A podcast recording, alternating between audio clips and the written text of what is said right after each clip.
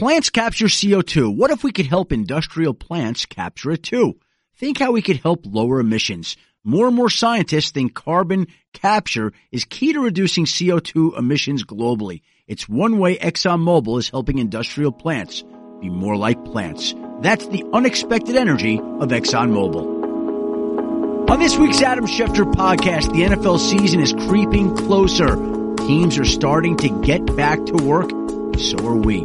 This week, we'll be joined by the 49ers franchise kicker, Robbie Gould, who signed a four-year, $19 million extension Monday afternoon and joined us right after to talk about that deal and his hopes for the coming season. And we'll be joined by ESPN analyst Keyshawn Johnson, who's cousins with Saints wide receiver Michael Thomas. Keyshawn talks about why Michael Thomas deserves to be the highest paid wide receiver in the game. And to round out this week's podcast, we'll be joined by my new friend, the former NFL wide receiver Isaiah Stanback, who has a daughter fighting type 1 diabetes, much like my wife. Isaiah and I spent some time together last week in Washington at the Juvenile Diabetes Research Foundation's Children's Congress in Washington, D.C., trying to raise funds and awareness for type 1 diabetics across the world. But first, Robbie Gould.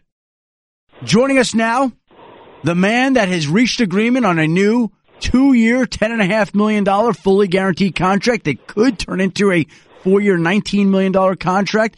49ers franchise kicker, Robbie Gould. And Robbie, I have to say, first of all, thank you for joining us. Secondly, I wasn't sure that we were going to get to this point where we were talking about you as a 49er for the next two, three, or four seasons here.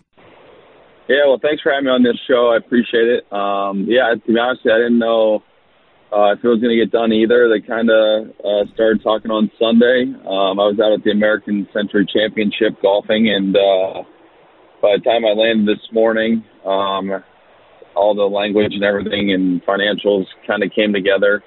Uh, I'm pretty thankful for the organization. They made a really aggressive push to get something done before the deadline, and um, pretty excited to go back to San Francisco and get ready to play some football. Bigger news that you're going to be back in San Francisco, or bigger news that you won't be kicking this season for the Chicago Bears, as many Bears fans hoped. Yeah, you know, it's a tough situation for sure. Uh, you know, Chicago's home for me. Um, I'll I have a permanent house here. Chicago will always be home. Um, you know, I love the organization. I played here for 11 years. I'm an all-time leading scorer. Um, you know, it's just been kind of a weird off season. You know, there's a bunch of storylines that have happened, and um, you know, who knows what would have happened if something didn't get done, but um, like I said, the 49ers stepped up big time to get this done, and they stepped outside the box and they had an open mind, and uh, we were able to get something done today, which is kind of nice. Robbie, you said it was an off season of weird storylines. What stands out most to you about those weird storylines? You know, it's just uh, one day you think you're a free agent, the next thing you're um, you're getting franchise tagged, and then you don't know if you're going to be back there because you know they're thinking about signing another kicker, and then you know you go into uh, miss a mini camp and get to the deadline, and you know nothing really happened until um, late last night and this morning, and you know it's just uh, kind of the, a roller coaster of emotions. Where are you going to be? Where are you going to go? You know, and the big thing for me is that um, I wanted to be close to my family.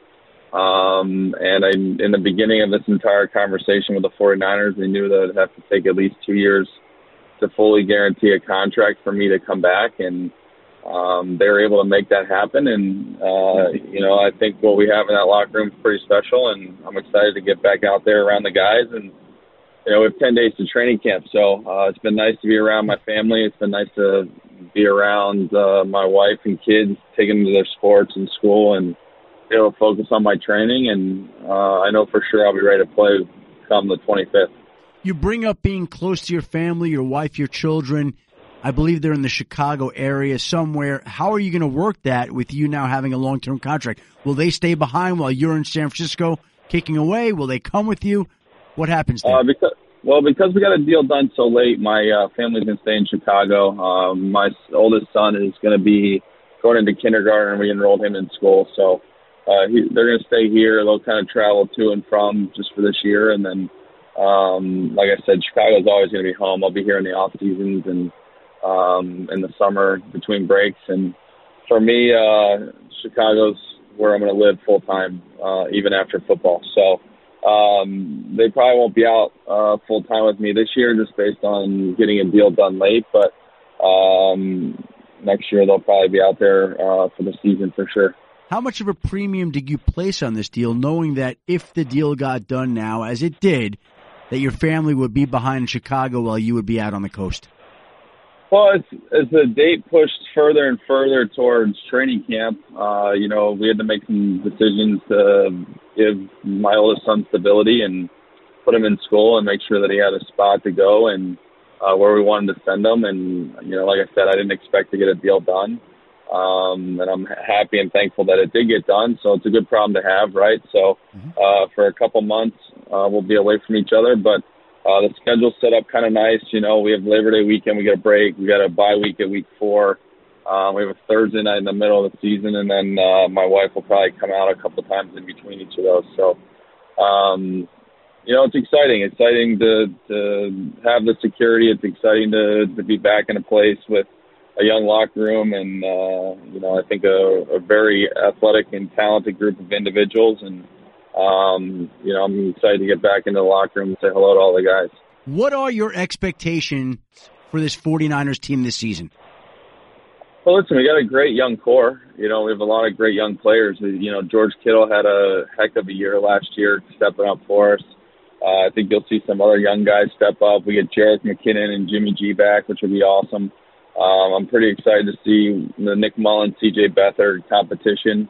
Um, we added some really key defensive pieces uh, to the pass rush, which should, you know, help us a lot um, on the back end. And you know, we got a couple guys that could can play uh, at the secondary position, which gives us not only depth but gives us competition. And anytime you have that type of competition, it breeds success. And um, you know, I haven't been around any of the young guys and the new guys uh, yet, so I'm excited to see uh, what kind of talent they got in this draft class and see how competitive it's going to be. And you know, I think the expectation is we're going to go in there and work hard and win some football games. You bring up some of those injured teammates, right?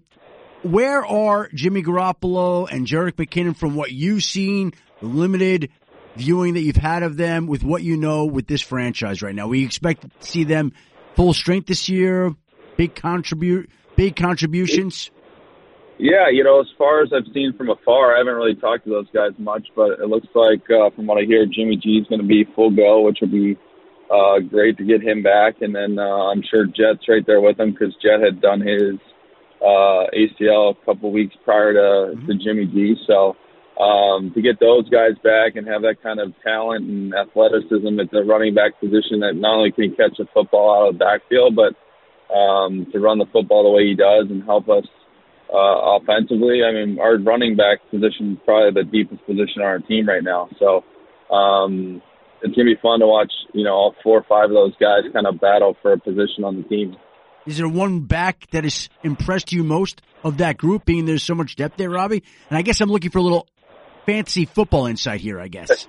Well, you know, it's kind of unique. You know, the positions that uh, come up in the National Football League, that third, maybe fourth running back, if you keep them has to be a big contributor to special teams. So a guy like Raheem Mostert's a guy I would look out for. Uh, he's a Pro Bowl caliber special teams player. Um, and then you got really four or five guys at that position that could start and probably contribute in a bunch of different ways. So, um, you know, I haven't been around the team this off season, so I don't know exactly what they're doing at that position. But when you look from afar uh, and see the the level of uh, talent that these guys have that can help with Kyle's offense and moving the ball, uh, you got to be pretty excited to go out there and see what they're going to be able to do together. Now, I got to ask you, what advice would you have for young kickers out there? We see so much instability in this league, kickers losing confidence, and you're a guy who, over the last three years, has gone 10 of 10 in the fourth quarter when the score has been tied or your team has been down by three or fewer points. You're clutch in the fourth quarter when the game is close. You're the second highest field goal kicking percentage of all time, 87.7% behind only Justin Tucker at 90.1.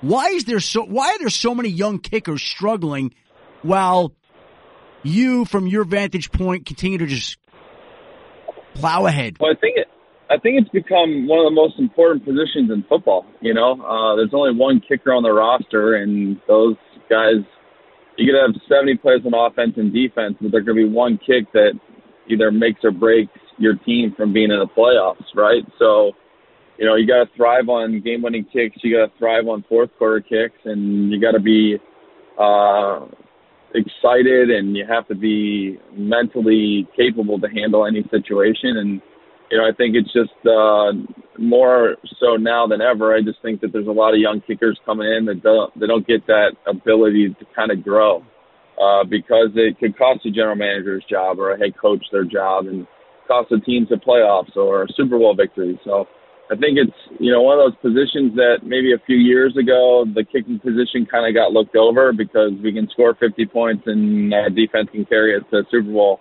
Uh, but now I think more than ever, it's just it's one of those situations where um, the youth uh, and the talent that's come out hasn't gotten the ability to to grow and hasn't had the ability to develop. And um, it's great for older guys, uh, but you still got to put up uh, the numbers and produce. And uh, I think you just don't see that.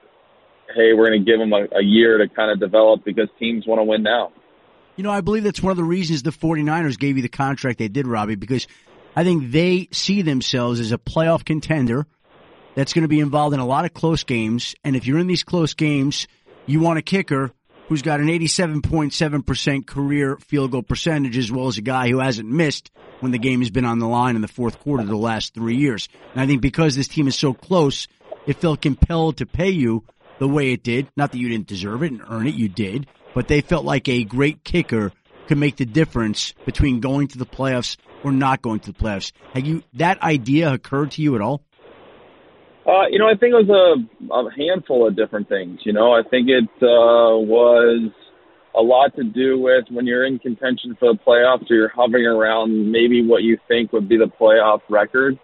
Um, yeah, you want a guy down the stretch that's going to make kicks. I also think that our division is very difficult, and um, we're fortunate enough from this year and at least next year for sure um, to have the ability to, to carry the, the cap hit that uh, they were able to give me. And um, I think uh, in the short term, it's great. And uh, I'm looking forward to kicking really well for them the next two years. And hopefully I'll be there a little longer. Um, mm. But for sure, I know I'll be there for two years. And hopefully we can make a playoff run. And I'm sure um, that weighed heavily on the team. And you know, it, I think it's kind of a, a perfect marriage. You know, these guys. Um, there was a lot that had happened this off season um, between both of us in negotiations, as most negotiations go, and, and you know, it's a it's a great place to be a player, not only in the field but off the field. And I think they've done a lot of great things uh, in the community, which I really enjoy. And um, you know, kicking there is a lot of fun, and we got a great division and a lot of rivalries, and um, you know, I'm just excited to get started. So I'm sure that when you agreed upon this deal, you probably called up some of the people in the 49ers because of the craziness of the offseason. What was your message to them once you spoke to them? I just said thanks. You know, I know it's been a crazy 17 months. I know that there's a lot that's happened. There's a lot that's been said and done on both ends, but I'm glad it's done. I'm glad we can put this behind us, and I'm excited to start playing football and go win a championship. Before I let you go, Robbie, I guess I've heard some rumblings about a golf invention that you've created. What can you share with me and the audience about a new golf invention that you've come up with? Yeah, so one of my new, uh, uh, we created a golf app uh, called Eventify, and uh, that's taken up a good bit of my time this off season too, which was kind of nice to be able to help develop this software. And uh, we help uh, organizations and companies run golf outings and been exciting to be a part of, and it's been exciting to meet new people and help them raise money for charity or uh, help them market and brand their events to help raise more money. And um, it's been something that's been kind of unique because I love the golf space, but there's also a market space for it, and it's been great to get that up and running. How does the golf app work? What does it do? Uh, uh, it basically runs uh, your website, uh, your registrations, and credit card processing for um, any event that you may have, and uh, we're usually there to consult all our clients and help them come up with ideas to raise more money. And um, it's been un- it's been unique uh, to say the least, but it's been awesome to help uh, organizations come up with ideas on the course to raise more money or ways to market or brand themselves on their customizable websites. And um, you know, it's been it's been a lot of fun to be a part of and see these charities kind of flourish. Does that grow out of being in the Bay Area, the Silicon Valley, or is that something that would happen had you been in Chicago anyway? It would have happened anyways. I started because I had two golf events I was doing in one week, and it was all done by like spreadsheets and Microsoft Word documents and emails, and I had to get back at 10 p.m. to people, and um, we built it to kind of ease the process and help people manage their events on the fly at no matter where they were at, and uh, it's kind of nice whenever somebody calls you that you can answer their question right away and not have to wait six hours for an answer. well, you're an entrepreneur, you're a kicker, and you're now a franchise player who's landed a new four year contract. So congratulations on everything, Robbie, and I really appreciate taking the time. Wish you the best of luck this season and good luck to the 49ers in making it back to the postseason. Thanks for having me on the show, Adam. I appreciate it, and thanks for being a dear friend. All right, now we welcome in my friend and welcome back to Bristol, the former number one overall pick, former Sunday Countdown analyst, now in LA, hosting a morning sports talk drive time show in the morning, right? Yeah. Oh, yeah. It's fun, Adam. You, you know, Keyshawn Johnson. It's Keyshawn, Travis, and LZ. Joining us here from LA, and we are thrilled and honored to have you back in Bristol.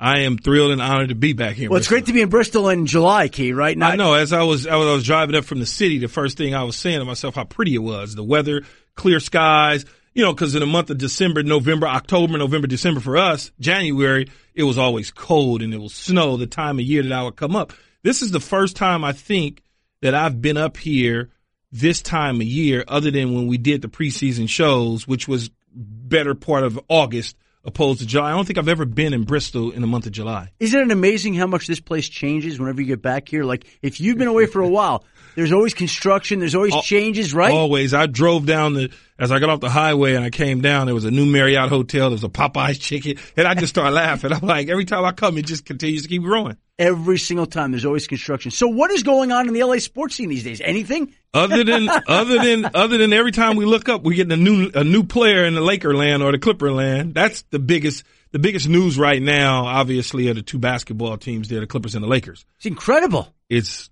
pretty wild. So which team we like better this upcoming season, the Clippers or the Lakers? The Clippers with Kawhi and Paul George, or the Lakers with LeBron and Anthony Davis and all the other spare parts they got going. I, am a Laker fan, diehard, born and raised, bleed purple and gold. Uh, the Clippers are an LA stepchild. Even if they, even if they did acquire Kawhi and picked up Paul George to trade, it's still it's the Clippers. I mean, it's just a you know, I, I get it, I get the hope. I get that it's new era in town. I get that Steve Ballmer is the the owner and Doc Rivers and Jerry West. I get all that, but it's still the Clippers. It's it's just like a New York thing. It's the Mets. They're gonna always be the Mets. The Nets acquired the uh, Kyrie Irving, they uh, Durant, but they're the Nets. Even though the Knicks are bad, it's the Knicks. And so that's when you look at it, people are going to always gravitate toward the historical, legendary purple and gold of the Lakers. The Clippers will have their moments. They had a shot at taking over LA or trying to put a dent in LA when they had Chris Paul and all those guys, but they couldn't even get out of the second round. So it was kind of like, what is this going to really be? I know we're excited about Kawhi coming, coming from winning the championship in Toronto, now coming to LA and everybody's like, oh, but I'm like, y'all got to slow down for a little bit. Is there hope, do you think, that the Lakers could go and win the championship this season? Are they that good? I think they. I think it's going to come. It's to be between the Clippers, the Lakers, uh, out west, and then on the East Coast, you still got Philadelphia and Milwaukee. That's kind of the two teams out east. So when you look at the Lakers uh, roster they constructed, and you talk about guys like LeBron and AD, but you forget about guys like Kyle Kuzma. You forget about guys like Boogie Cousins, healthy in shape. That that's a steal win for them. They paid him, I think, like two and a half to three million dollars. They got him on a cheap, on a prove me deal. So when you got that type of guy with that type of ability and is motivated, uh, I would think that the Lakers have to be the favorite. Do you like the team? What they did? I do. I do like the team and what they did because, uh, you know, everybody kept saying they need a third star, third star, third star. Well, Kyle Kuzma is a pretty damn good player. You didn't have to get Kawhi Leonard. Kyle, Kyle Kuzma's right there. So Boogie Cousins, Kyle Kuzma, second unit, LeBron AD first unit, Rondo's there, and they could potentially pick up Chris Paul. I mean, I'm sure, I'm sure they're looking at that. I'm sure they're trying to figure out a way to do it. The question there is financially, right? He's got three years, $124 million left in his contract in Oklahoma City. It's hard to imagine Chris Paul actually suiting up for the Thunder this season. I don't know how that plays out. I'm not smart enough NBA wise financially, but somehow they got to figure out a way to get him back to LA. I, I, don't think that Chris Paul will suit up for OKC. I think he'll be on the move here shortly. Um, but what does that mean? Does that mean that the Lakers I, I, don't know. I don't know all the rules and regulations about the NBA, much like you. But it, can the Lakers buy? You know, here's thirty million. We'll pay some of it in cash or whatever. Trade him. I, I don't know, but I'm sure if I'm a betting man that Rob Pelinka, Jeanie Buss, and his that whole crew is trying to figure out how to get Chris Paul in a Laker uniform. You, know, you brought up the Clippers and the Lakers. That Western Conference in the NBA is loaded. The yeah. Jazz are really got, good. The Nuggets are really good. The Warriors are still the Warriors, even though they've lost some key people. Houston, here. the Trailblazers, you know, great teams. Dallas, um, Sacramento's got a lot Sacramento's of Sacramento's getting better. You know, so when you look at it, a young Phoenix team, you know, they wasn't great last year, but they're young and they're coming. So the Western Conference is a pretty good conference. Loaded. It's going to be tough for either, either one of those LA teams, I think, to get out of there. Now, the other thing going on in LA is you got great running backs there, but there's major questions about each running back. We got Todd Gurley's knee and we got Melvin Gordon's contract. What's your take on each of those two issues? Well, I think Todd Gurley's knee is a situation where it, it seems to be chronicle. It seems to be a problem all the time. Um, you hold him out of training camp. They hold people out anyway, the Rams. That's just what they do. He won't play in the preseason and you see where he's at week one. And then from there, you just wear him out, wear him out as much as you can if I'm the Rams. I'm going to use him as much and as he got paid. He got his money. Yeah, so what's the difference, so right? now you just wear him out. You just take him and just wear him out. And it's a win-win for them. It's a win-win for him. In terms of Melvin Gordon's situation, here's a guy I believe has two years left, two years left on his contract, meaning this year and one more, right? They can franchise no, him this next is year. the fifth year op. Yeah, they could franchise yeah, him next so year. I call that two years because they're not going to let him walk. So if he sits out on a five and a half million dollar or so um, franchise or fifth year option, then they tag him next year, then they could tag him the next year after that. So he's basically in a situation where he's there for three years. So the whole trade me or pay me situation, I, I wouldn't necessarily go as far as that. You have to know your value. Just because you see another guy get some money from another team doesn't mes- necessarily make it that you now got to go in and get the same amount of money because they may not value the same. The value for the Chargers may be Mike Williams and Philip Rivers. That may that may be their value. They may feel like, okay, you're a running back, you touch the football 20 times a game. Yeah, he averaged 5.1 yards a carry, but at the same time, did he was he really that impactful? They did go 4 and 0, 4 and 0 or 5 and 0, I believe, without him in the lineup and they were a good team without him. They'd be a better team with him. No, no, no. You always want better players. You, there's no question. I'm always for guy getting his money, but I'm also a guy from a management business standpoint in the front office. I also understand that you have to sacrifice and do certain things when you're running a team. You've made great business decisions over time. Try what, to. what would you tell Melvin Gordon about his current situation and what would be your recommendation to him with him being in the spot that he's in? My recommendation would be just sit tight. Let's go into training camp. Let's go play and we'll work on a deal as we're playing because doesn't, you, you can't pull a Le'Veon Bell. Le'Veon Bell sitting out fourteen and a half million dollars. He'll never get that money back. That money's gone. It was gone. I mean, if, if Le'Veon Bell would have played a year ago, he would have still gotten the same amount of money, in my opinion, that he got from the New York Jets in free agency but he would have picked up an extra $14 million or so if he'd have played for the Steelers. Now, there's a risk because he could have gotten hurt, but you, you don't think about it from that aspect as a player. Oh, I'm going to get hurt. I'm going to get hurt. I would tell Melvin Gordon, you should go to training camp. You should participate and let's work on a deal because when, when you do those sort of things, management is, is a little looser in terms of trying to work with you on some sort of structure to get something done. But when you back them in a corner when they have three years of potentially franchising you after your option year twice, you make, you kind of, you know, you kind of put a sour taste in their mouth. Well, let me give you the flip side of that though. You're a running back. You're scheduled to make $5.6 million.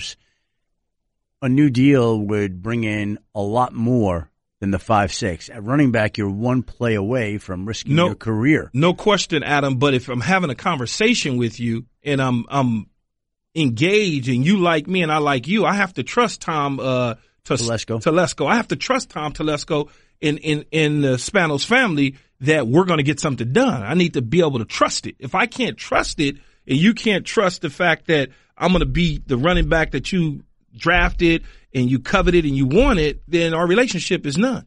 You know, it's got to be a trust factor there. But sitting out and doing those sort of things is not going, in my opinion, not going to get him that money because they don't rely on. It's different than a Todd Gurley. It's different than an Emmitt Smith was because that offense ran behind Emmitt Smith. Mm-hmm. No matter how dominant the offensive line was, the Dallas Cowboys, and you remember Emmitt Smith held out and they Yep. went 0 2, but that's different. Todd Gurley, essentially healthy, is the reason Jared Goff was Jared Goff, not just Sean McVay. You say Todd Gurley healthy. Any concerns that he's not going to be healthy enough to get through the full season?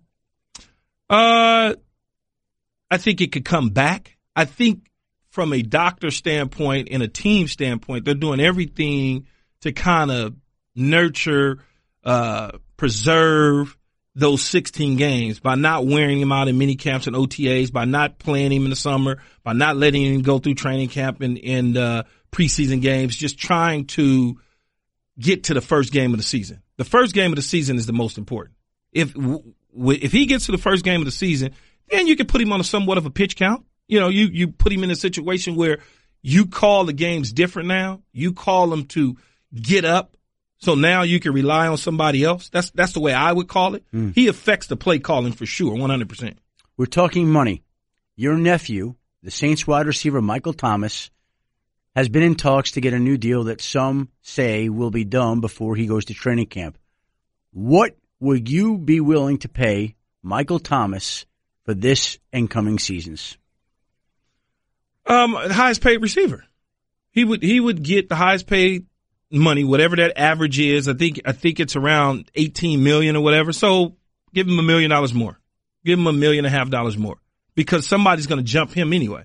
Whether it's a Julio Jones, whether it's some receiver, Amari Cooper. Amari Cooper, somebody that I'm not even thinking about that's young. AJ Green. AJ, yeah, well, maybe. I mean, they may have to do it. Because AJ's kind of slowing down to me a little bit, but they may have to do it just because it, they have to do it. I don't know, but I would make him the highest paid receiver.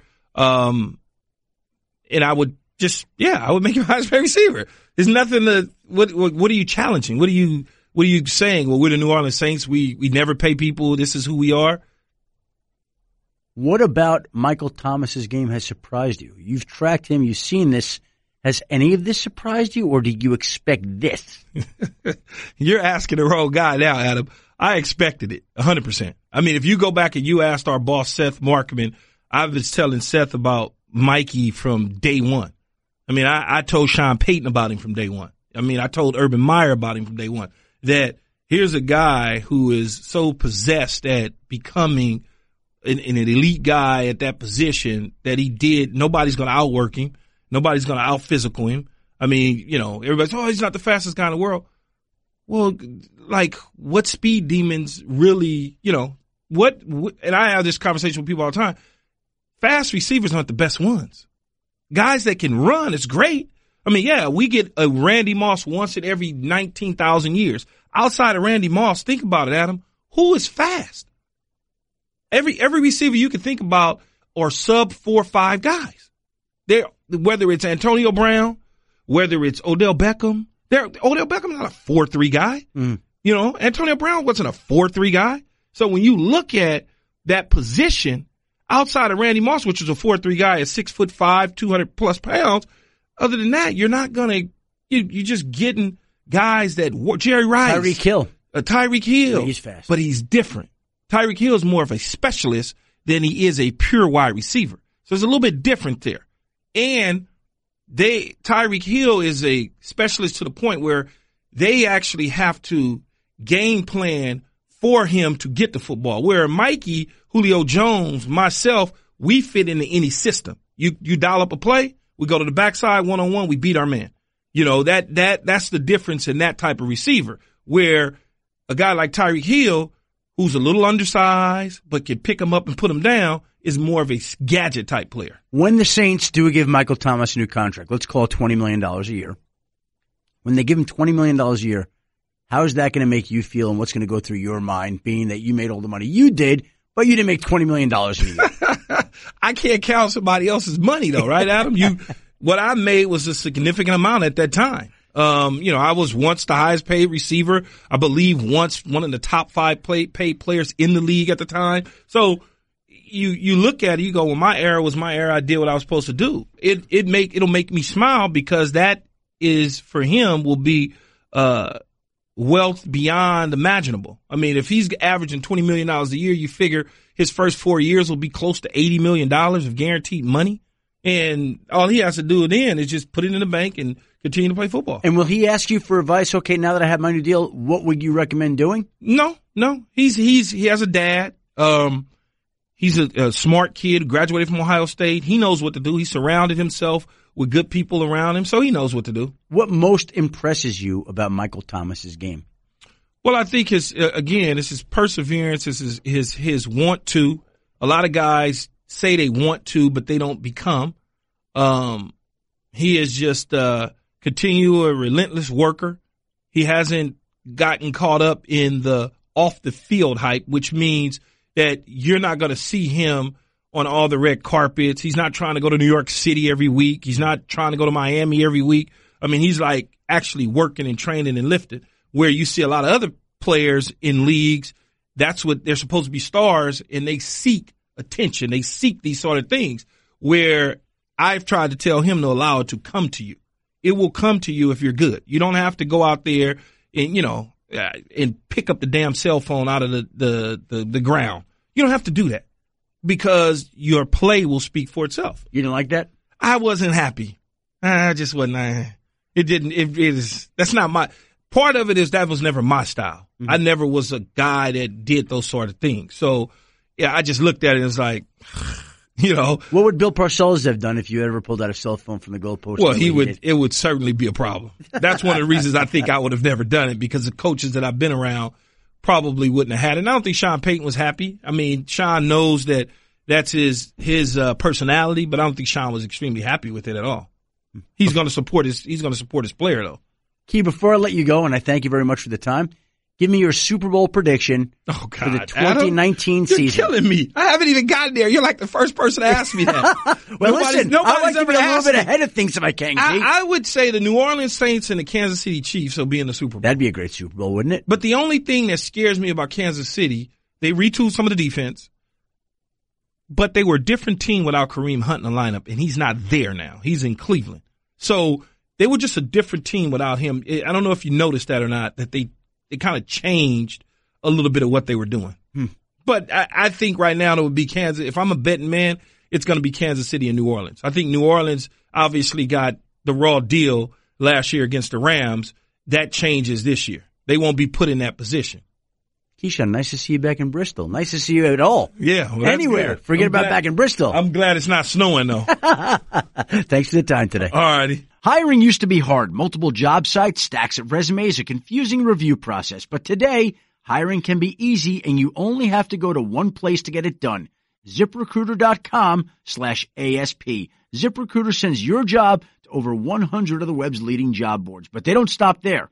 With their powerful matching technology, ZipRecruiter scans thousands of resumes to find people with the right experience and invites them to apply to your job. As applications come in, ZipRecruiter analyzes each one and spotlights the top candidates so you never miss a great match. ZipRecruiter is so effective that four out of five employers who post on ZipRecruiter get a quality candidate through the site within the first day. And right now, my listeners can try ZipRecruiter for free at this exclusive web address, ziprecruiter.com slash ASP. That's ziprecruiter.com slash ASP. ZipRecruiter.com slash ASP. ZipRecruiter, the smartest way to hire. All right, now joining us, my new friend, who I had never met before until last week when we both found ourselves in Washington, D.C. to try to raise funds and awareness for type 1 diabetes, a cause near and dear to the both of us. The former NFL wide receiver, Isaiah Stanback. Isaiah, Thanks for the time today. I appreciate you having me on, man. How you doing? Hey, that was great to meet you last week. I'm amazed that we had never met before. you could be in the NFL with the Cowboys, the Patriots, the Seahawks, the Giants, the Jaguars, and we never Yeah. met. Yeah, man. I, I was flying under the radar. You were flying under the radar, but last week you came out from under the radar, and Whatever. it is a great cause that you were there for, that I was there for. Children's Congress in Washington, D.C. And for those who don't know it, basically it gathered together all these children who are type 1 diabetics, including your adorable daughter, mm-hmm. Nadia. She is cute. Yeah. She's cute. Appreciate you. and there were about a hundred and, I would say 170 Yeah, kids, right, yeah, Isaiah? yeah, yeah. I think we're at all type 1 or pushing. diabetics, all type 1 diabetics, all there in Washington, all there to meet with congressmen and to try to raise funds for what is a, a, a tough disease for everyone to battle. What was that experience like for you in Washington last week? It was absolutely awesome. Um, it was awesome, first of all, from perspective of a parent uh, of a daughter with, with type 1 diabetes, you know, getting her in an environment where she's around you know, other people who are like her. You know, so often, um, and especially at a young age, she got diagnosed at three, she's now seven.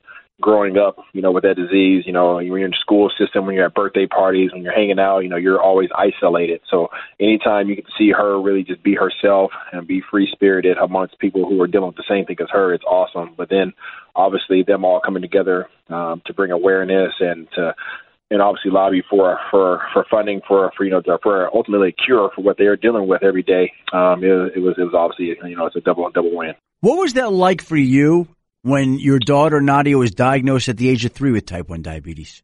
It was tough, man. Uh, I, was, I was angry. You know, I was very angry as a parent. Um, you know, everything I've ever done in my life, you know, you know, whether it's sports or business, I've always been able to control the outcome for the most part, right? Um, I had a ton of injuries and things, but I could overcome those.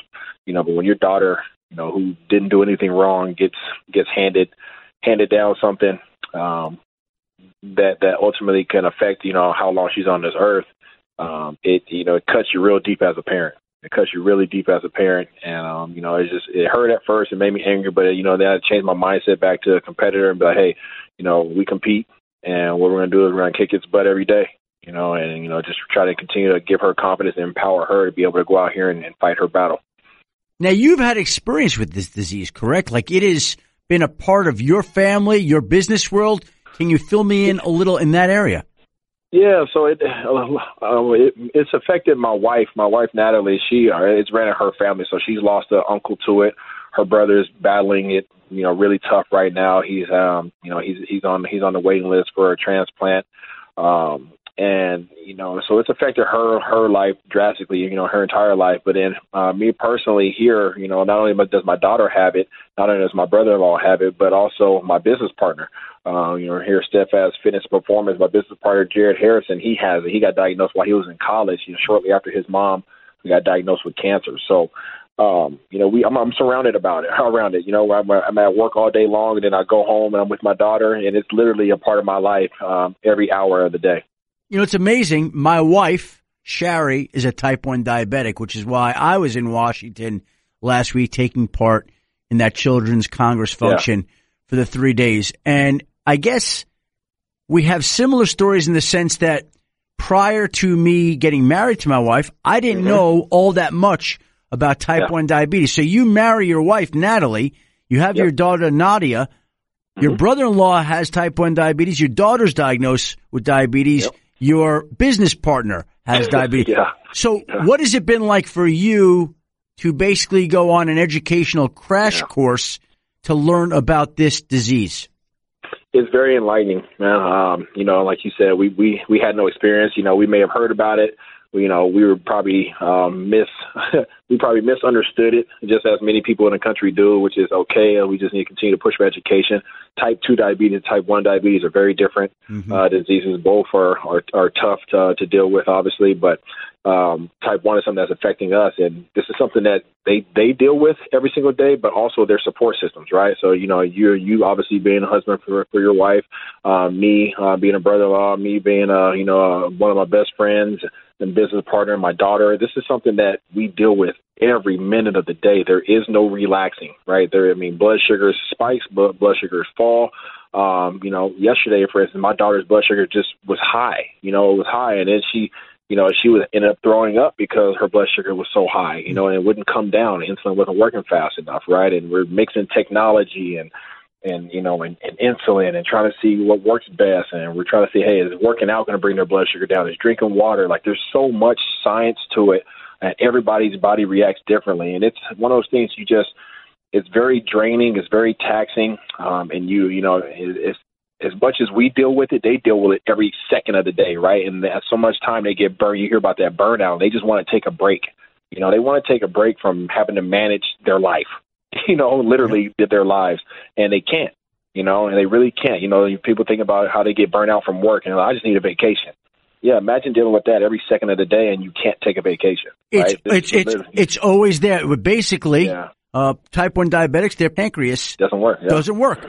They have, they have a dead pancreas, basically. Yep. And so you are living with that every moment of every day. Where, as you mentioned, uh, your sugars go high, your sugars go low. It affects what you can do, what you think, how you act, everything. And when we were there last week, for people who haven't seen it, I put a picture of these little kids on my Instagram account. and yeah. and as I'm going through scrolling through and I posted the video last Tuesday morning and it's a bunch of kids in their Children's Congress JDRF shirts, Juvenile Diabetes Research Foundation. You go through that video and there's your daughter holding a teddy bear, waving her hand. She's adorable, but you look at all these kids and they're all type ones.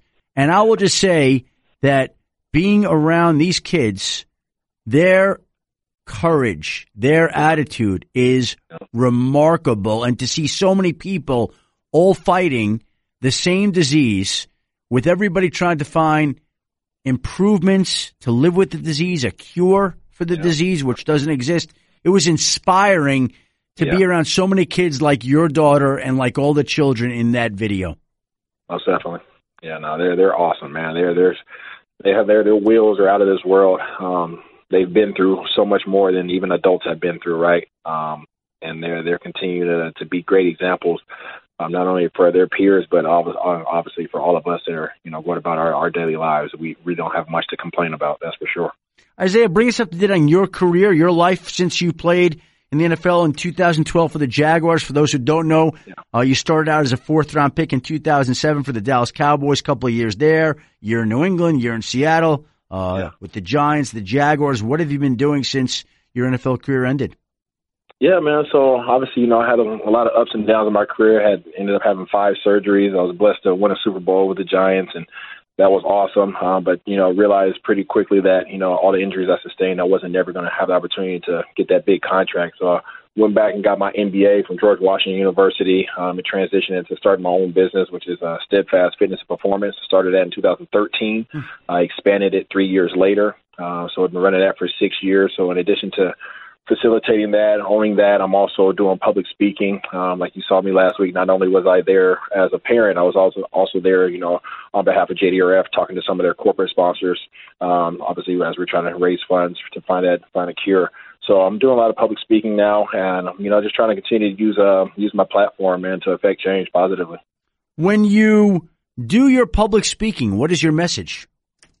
Yeah, so I mean, a lot of my stuff, a lot of my speaking comes from a form of adversity, right? So it depends on the type, on the group that I'm speaking with, but from my experience, I've faced a lot of adversity.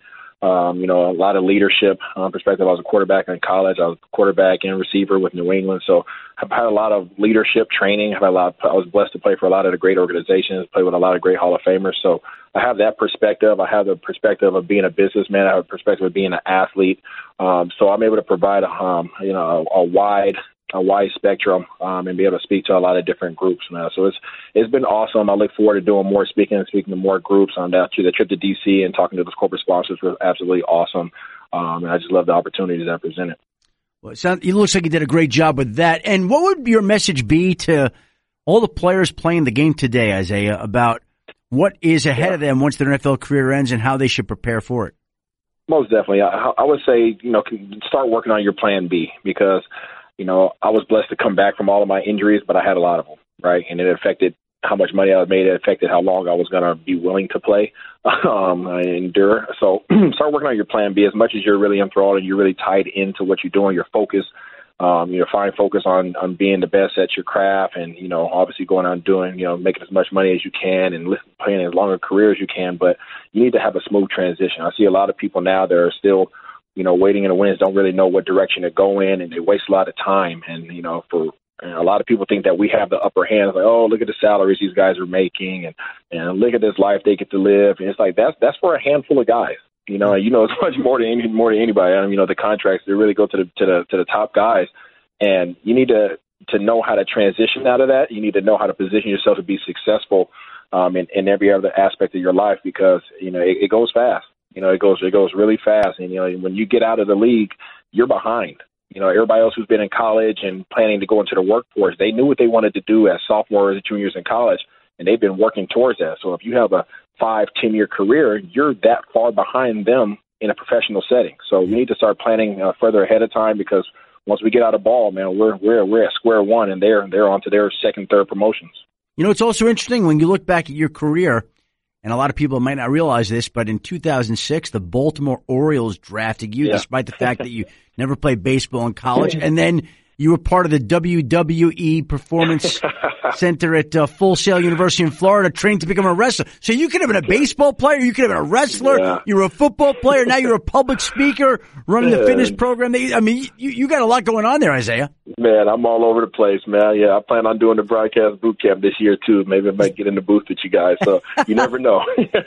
well, don't give up on the cause that is type one diabetes. You did yeah. great work there last week in Washington, and let's continue fighting for your daughter Nadia, for my wife Shari, and for yeah. all those yeah. other people who are afflicted by a disease that I don't think the regular public at large realizes how difficult it is and how much these people have to battle on a daily basis. Most definitely. Most definitely, man. Keep it up. Isaiah, thanks for the time today. Appreciate you joining us, and I look forward to bumping into you down the road. No, I appreciate it, man. You take care. Thanks so much. Special thanks to my new friend Isaiah Stanback for taking the time to raise awareness and funds for type 1 diabetics like his daughter, like my wife, and for all type 1 diabetics out there. We are there to try to help. Thank you to Keyshawn Johnson for stopping by this week as well. Keyshawn spent some time in Bristol from his home in LA. Great to catch up with him again. And also thank you to Robbie Gould, the 49ers new franchise kicker who signed a four year, $19 million extension this week. Please join us again next week for another edition of the Adam Schefter podcast. And if you could believe this, teams will actually be in camp when we come to you next week. Until then, have a great week, everybody.